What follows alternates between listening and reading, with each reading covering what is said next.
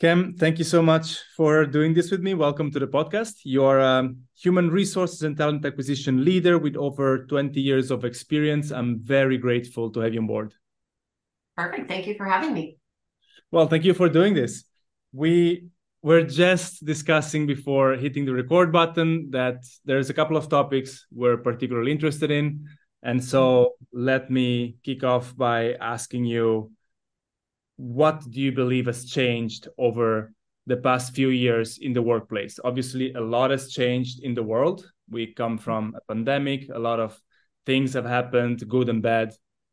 What has changed within the workplace, do you believe? I think the most consistent change that I'm seeing in the workplace is that most teams are now still embracing the globally distributed and remote model which you know historically before covid there was teams that were doing that. I actually worked at github and we had in, uh, embraced that very early on because that was very true to the product that we were building that you could collaborate from anywhere. But what i what ended up happening as a result of the pandemic is that people were all forced into that model. And then now obviously since covid is is in a better position um, some teams are still continuing that way, but now I think we're actually in a much more complicated um, approach versus us all having the same experience, which was when we were all remote, to now this hybrid model where some people are remote, some people are not. And that's the biggest piece is like truly navigating how do you work together where you're not always physically together? And then some people don't have that same experience. So just try to still keep it you know playing a level playing field where people don't feel like they're being left out or they're not included because you know they're choosing to work from somewhere else besides an office. And how do you really navigate those things? I think it really puts a lot more back on a leader um, to be really solid with their vision and their communication but it does bring out a, a, lot more requirements to go the extra mile to still build community, but through these new tools and approaches. Do you think that the situation that we have now, meaning this endless debate between, oh, should we go for a hybrid model? Should we uh, call employees back to the office? Should we let them work from home? Um, has it simply been accelerated in the past few years? Meaning, was it bound to happen anyway?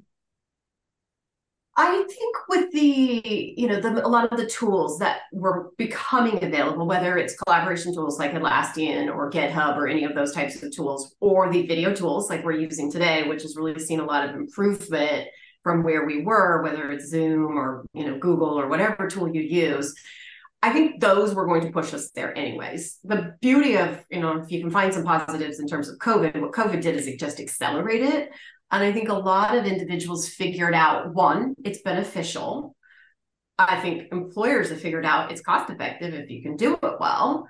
And so it accelerated it. And I think it forced a few organizations that would have never considered it to actually have to do it and realize that there is some real value to it if done right. Hmm, interesting. And I will throw a bit of a curveball, if I may. Um, mm-hmm. So obviously, if I understand correctly, um, the way you put it is that technology, in this sense, can be good or bad. It, it, just really depends on how you use it and how you look at it, right?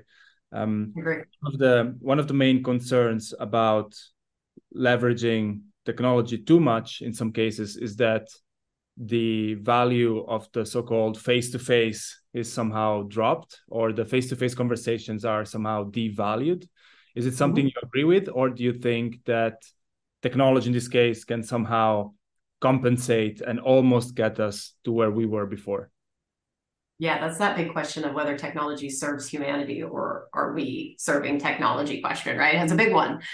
Um, I do think that technology has enabled it. Um, and there are important things, though, that still can help bridge that gap. I even though I myself have worked remotely since uh, I don't know my my start at GitHub, so we're looking at like seven eight years now, that I've been a remote leader um, in in my role. So obviously, it's you know one of the most people driven organizations you can be a part of is the people team. Um, and so you know I've done it myself, but I do think um, you know I still as I mentioned to you, I was last week, I was traveling, and the week before, I was traveling as well. And so those face to face time, that's still valuable. And I don't think that technology will ever completely negate the benefit that you get from that. So I still, I'm an advocate of doing both. So use technology that should help your day to day. But if you can get people together, even if it's just occasional, like once or twice a year, then once you build those relationships that are, you know, only get in real life, um, it ends up helping you when you do go back and then use, you know, video or Slack as your only means of interaction. So I still believe in, even though I love working from home, I still believe that you need to support it as much as you can. I don't know how those orgs that or those companies that do absolutely no FaceTime, no travel. That's that's a tough one. And I think, you know, as a people leader, I think it would really challenge the connections that you could have um, and the community that you're building internally. That's a great answer. Do you believe we're becoming more intentional in our face-to-face interactions because of this. So what I mean is because of the current situation and because you know some of us may prefer to work um, via hybrid model or entirely remotely, then we lose some of those chats at the coffee machine, some of those casual, entirely casual conversations. While now it seems that a lot of those interactions you almost have to seek out so you're a bit more maybe intentional with those with those situations do you think is that the case and is that for good or for bad and this is another difficult question to answer but i'm curious about your opinion yeah, no, I think it is absolutely the case. You know, it's it's rare that you reach out to anybody on Slack and just say, "Hey, how are you?" That it's usually I'm reaching out because I need something or there's something specifically we're working on. So most of the interactions become very task based.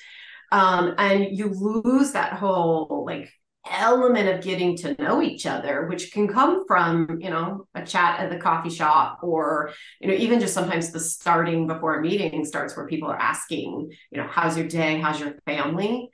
I do think you can overcome it though, but I, I go back again to it really puts a lot on the leaders, the managers. I mean, you always have those like people that are culture champions, like those are the ones that are often doing it. It puts a lot on that. And I think teaching people how to really think about that still is very, very important. So we do a number of things to try to keep those connections going because I do think, you know, if you look at like typically why do people leave organizations? Most of the time they leave organizations because of the old adage of their manager for the most part, or they're maybe stalling in growth. But what ends up when you do engagement surveys, most people stay in an organization because of their relationships with their colleagues and their coworkers. So you have to figure out how to still have that be rich, important, meaningful to the individuals. And I think, you know, it can be overcome, but I think it's really about being thoughtful and intentional. Hmm. Speaking of relationships, and that's that's interesting because that's exactly you know it, it's almost it's almost obvious right like that people people are somehow social animals and they want to be surrounded by other people and and and it's great that uh, that you can bond with uh, with colleagues if you get along and all of that and speaking of that and on the same note um, we were just discussing before hitting the record button about the the loneliness issue, which, as far as I understand, is particularly harsh on leaders. How has that mm-hmm. changed uh, over the past few years? Uh, were there any uh, developments for good or bad? Mm-hmm. I do think that again going kind of going back to like ev- everybody because of covid was forced into the same experience. So i think we got really creative especially as leaders. So, you know you saw trivia um, you know trivia days that were on zoom. You saw that a lot of companies do really smart things around like escape rooms. And i think because we had to figure it out and didn't have a lot of time to really worry about, you know, how amazing this is. I mean, you saw some really creative things like cooking classes, all of that. And so because of that, you've got some tools that probably wouldn't have existed. And that has helped a lot with the belonging, I think the loneliness. Um, now people have to value those things. People have to really, you know, think about using those items you know it really depends again going back to your leaders making sure that it's not not all just business because some that's again going back to why people sometimes get that loneliness feeling Um, the other thing it ends up putting a lot on is, especially in these more hybrid models, you know, you're going to have face to face conversations with some individuals, and you're going to have, um, you know, messages that are not face to face. It puts a lot on the importance of async com- uh, communications as well. Things need to be written down. People need to hear the same thing at the same time. You know, make sure that we're following up but that's again going back to that way you can support these types of models better is really think through writing things down making sure you have like you know simple things like amas as leaders so ask me anything let's get through your you know your toughest of questions having forums where people can ask anonymous questions like really think through your strategy on how you can help support that so it doesn't feel like just because you're not in the office you're missing something at, at GitHub, um, because we had practiced at this for so long before, uh, you know, before going into COVID, where everyone was remote, um, you know, we had 25% of the staff that was working on site and the rest were kind of distributed working from home.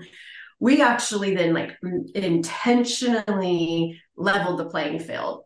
No meeting could have half on Zoom and half in the room. We actually moved, even if you were on site, you would go and you would do Zoom and so everyone had the same experience and someone wouldn't fall into the trap of accidentally like walking to a whiteboard and trying to write something that half the room you know the zoom team can't see.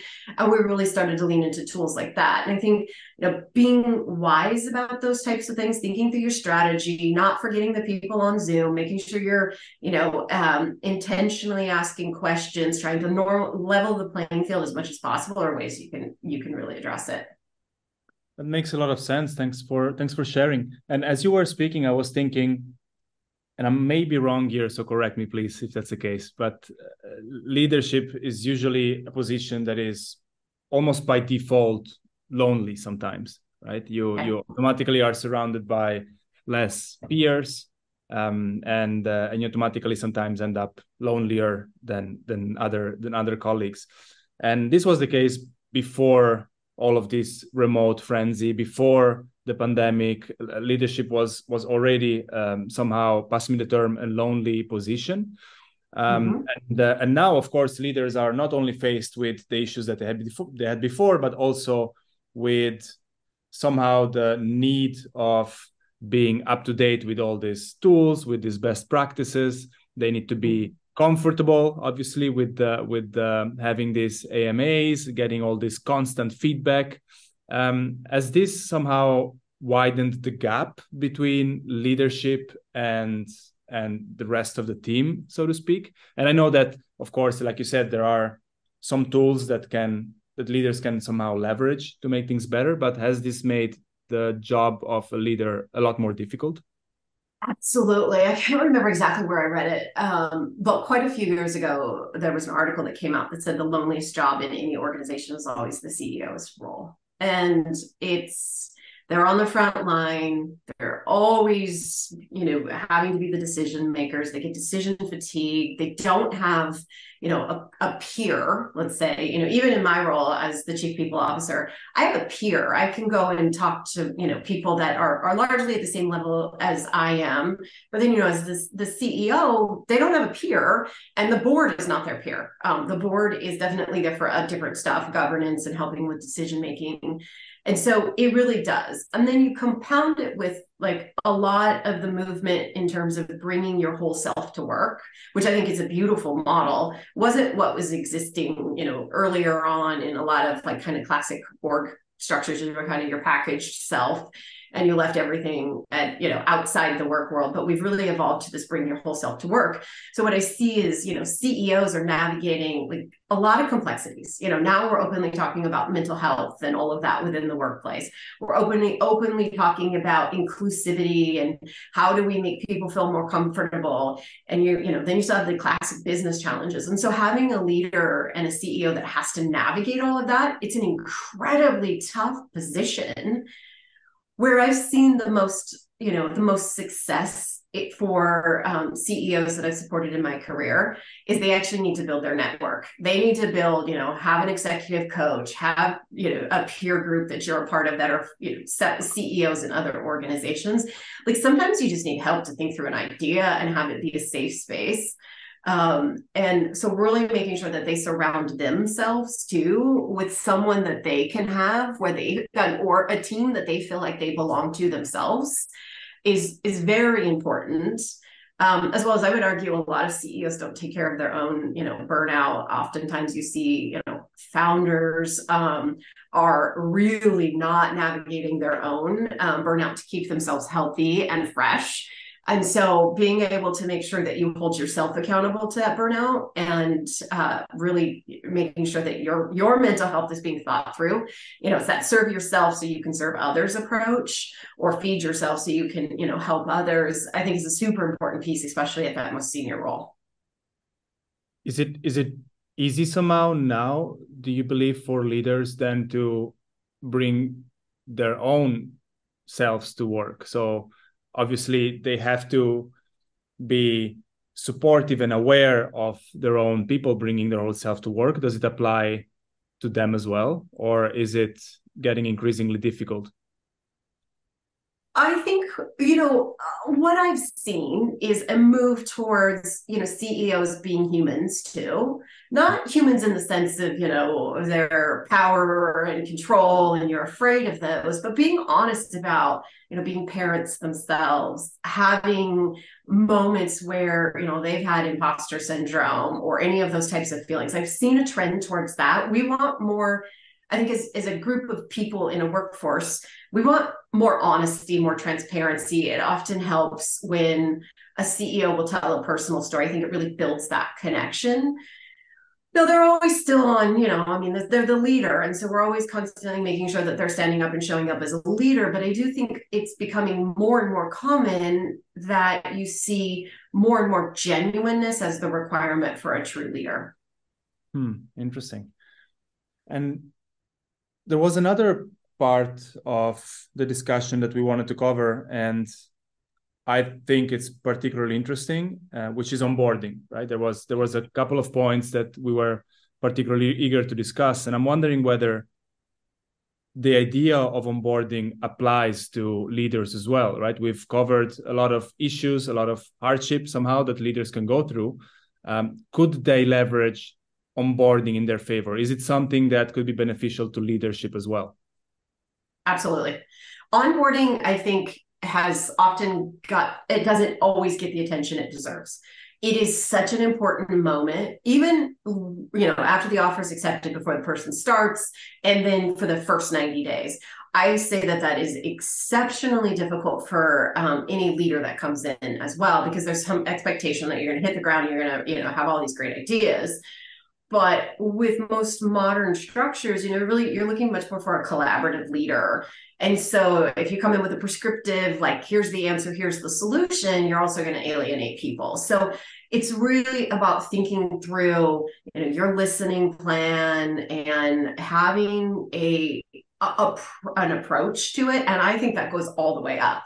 I've had the benefit um, at Near Foundation of actually onboarding a CEO, and you know, she's incredible and she did a lot of background work. But what we ended up doing was really giving her a, a, great opportunity to get a lot of exposure before she came in day one. And then what that ended up helping is day one be, um, you know, she she was absolutely, uh, the CEO was a change. It was very clear and it gave us the confidence but there's a there's a period of time still you're still ramping and you really want to meet people and learn and so I always look at onboarding and it does not change for me for a leader. It's about learn your role, learn your team, learn your org, build your network. It's the four things that you should be accomplishing in that. And having a plan for that is super important, especially in a remote environment. Like remote makes it much, much, much harder sometimes to do those four things. So without an, a project plan, you're, those things are not going to happen because there's going to be the demands of the job. You're going to have this, this, this like, you know, you're going to have this pressure of trying to deliver value right away. And so if you don't have those structured uh, components to it, people often will shortcut things. And most of the time it's at their own, you know, it's at the sacrifice of their own success or health at times. It's almost like what you told me is that there was a pre-onboarding before the actual onboarding, right? Yeah, there is. There's an opportunity there. Now, not everybody has the luxury of any breaks between, you know, this role to their next role. But, you know, I think it's a continuous process from somebody becoming a candidate to be, someone becoming fully onboarded and good companies look at or good organizations look at having some structure along along the way. You know, everybody's super excited when they get the offer, they say yes, both sides are excited, but then you can create this dead air where, you know, I think a lot of people who are being honest with themselves start going through the imposter syndrome or oh, second guessing. You know, there's some there's some tough stuff in there. Sometimes you're giving notice, you're saying bye to colleagues that you've built relationships with. Like that can be scary. And i think the new you know the new opportunity should stay in in touch with you should keep you excited build momentum. So first of all day one isn't like scary first day of school or anything. It's actually something you're building towards. And it should just be a continuous process. So then when individuals do have an opportunity to come in they've got some background they've got some context they've got the basics but they've kept their excitement level up like they had in the recruiting process. And then it's a continuous um, process throughout that's that's extremely interesting and i don't think i've ever covered onboarding with these eyes which i'm very grateful uh, i'm very grateful for um, Kem, thank you so much for for all your availability so far and we're heading towards the end of the conversation and i wanted to ask you one I believe, simple final question, but you'll tell me if it's simple or not. And we spoke a lot about leaders and we spoke about the change within organizations. We touched on cultural change. So automatically, my question goes to would you have one simple suggestion let's let's use it as a sort of a golden nugget to leaders out there who are listening to this um, that want to make a quick impact or a quick step towards towards a larger impact within their um, organizational culture is there any anything that is within you believe anybody's reach that could set the first step the first brick towards a better culture yeah, I would actually start with get, sourcing your data. Every company has their different problems, right? So, um, whether that's a pulse survey, an engagement survey, find out what people are feeling and then build your strategy from there. Because I could say what we have, you know, today we do these things, but our culture, our team, our, you know, uh, we're in a different journey. And I think every org is like that. Your first starting point should be collecting feedback on how things are going and build from there. There is no one size fits all solution to anything. Um, and so use the simple tools that are out there, get feedback, and then what I would force yourself to do is come up with one or two things that you feel like you can tackle. Now you're hearing the voice of your team. Those those teammates are telling you what you need, what they need the most from you, and now you can customize your solutions. That's the fastest way to really make it a you know collaborative culture I strongly believe that it's all of us that create culture. Yes, the leader sets the tempo, but we should create it together because then we're all we're excited about the outcome So get source your data, find out what's going on. Amazing. Is there anything that you personally hope to see in the future when it comes to organizational culture?